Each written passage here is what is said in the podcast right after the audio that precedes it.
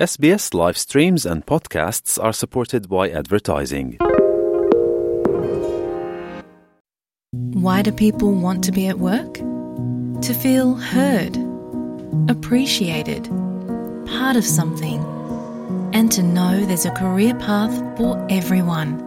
Inclusive workplaces are linked to increased innovation, productivity, and employee satisfaction. Make your organisation a place where people want to be. For inclusion and diversity training, visit inclusion program.com.au. You're listening to SBS News. In Italy, food is a serious business. Many Italians reportedly consider it heresy to, for example, pair pasta with ketchup sauce or put pineapple on pizza. There's even a de facto ban on ordering cappuccino after lunch, as cook and food author Nadia Mano found out in Milan. Can I please have a cappuccino? With your pasta? Yes. This hurts so bad.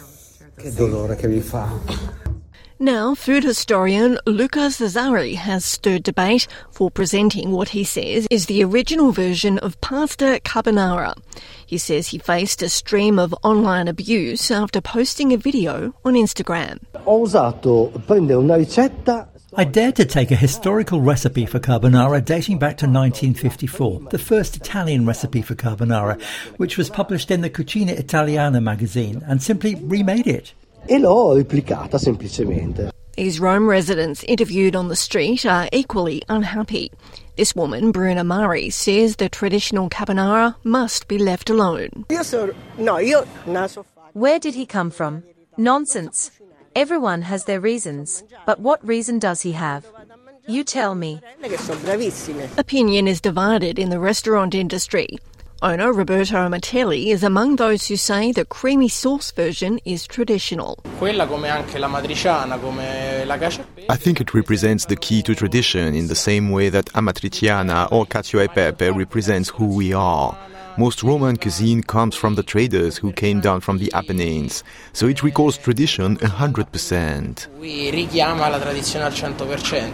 The carbonara presented by Cesari was made with Swiss Gruyere cheese, garlic, bacon, and scrambled eggs, ditching the usual ingredients of Italian pecorino cheese and cured pork cheek to be mixed with eggs to create a creamy sauce.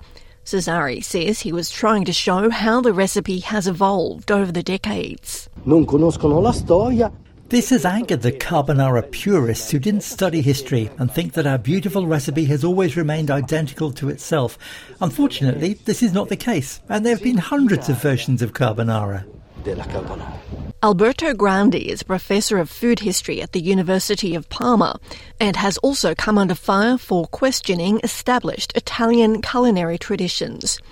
Professor Grandi has made headlines for saying the country's beloved carbonara dish is actually American at a time when the government is applying for the inclusion of its cuisine in UNESCO's Intangible Cultural Heritage List.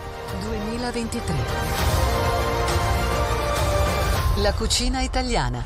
He has denounced what he has called a sort of gastro-nationalism that prevents us from reasoning calmly about the themes of our cuisine. Luca Cesari, meanwhile, remains undeterred. He says he's ready to whip up more culinary controversy, with a new video planned on Neapolitan pizza from the 1800s, made with clams. Deborah Groarke, SBS News.